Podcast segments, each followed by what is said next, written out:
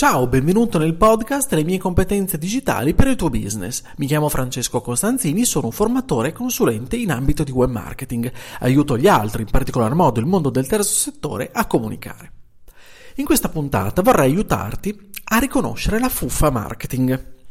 Cos'è la fuffa? Wikipedia ci dice che la fuffa è la tipica lanetta che si forma nei tessuti e che in genere si rimuove perché antiestetica.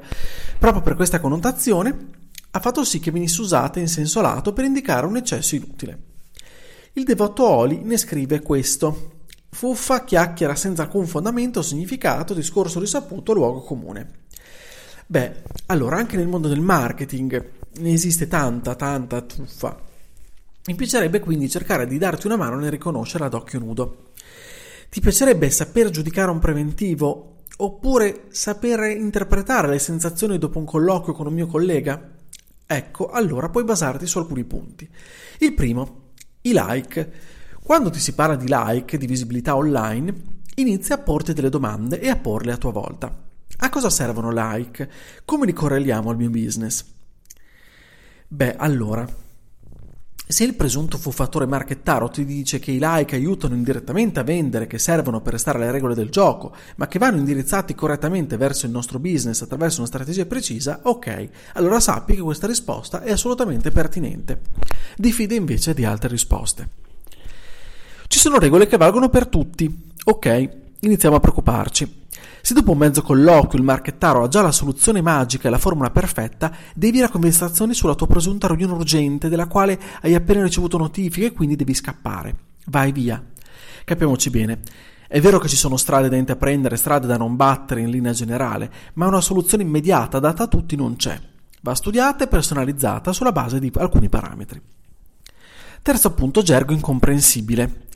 Se il nostro amico inizia a stordirti con paroloni, inglesismi che non comprendi affatto, prendila come una mancanza di rispetto nei tuoi riguardi, o comunque una mancanza di empatia, la sua, nei tuoi confronti.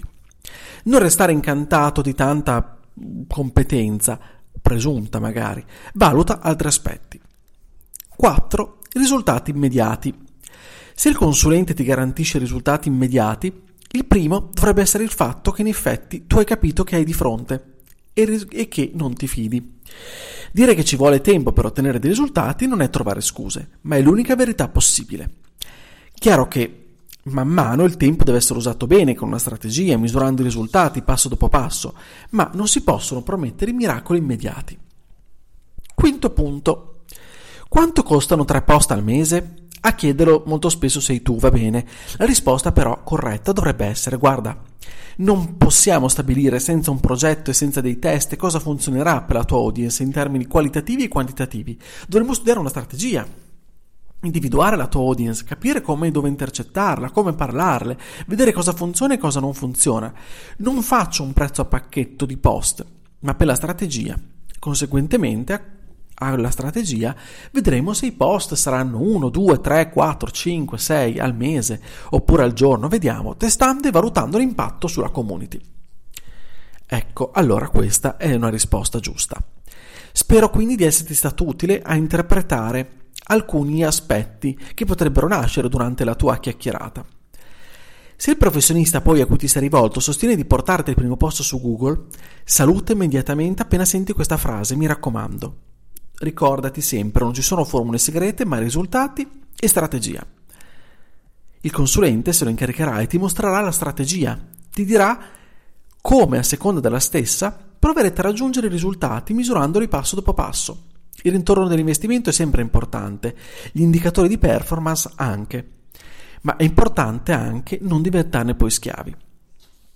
Ci sono marchettari seri o improvvisati, credimi, ma ci sono anche manager figli di una conoscenza Wikipedia che parlano e pretendono.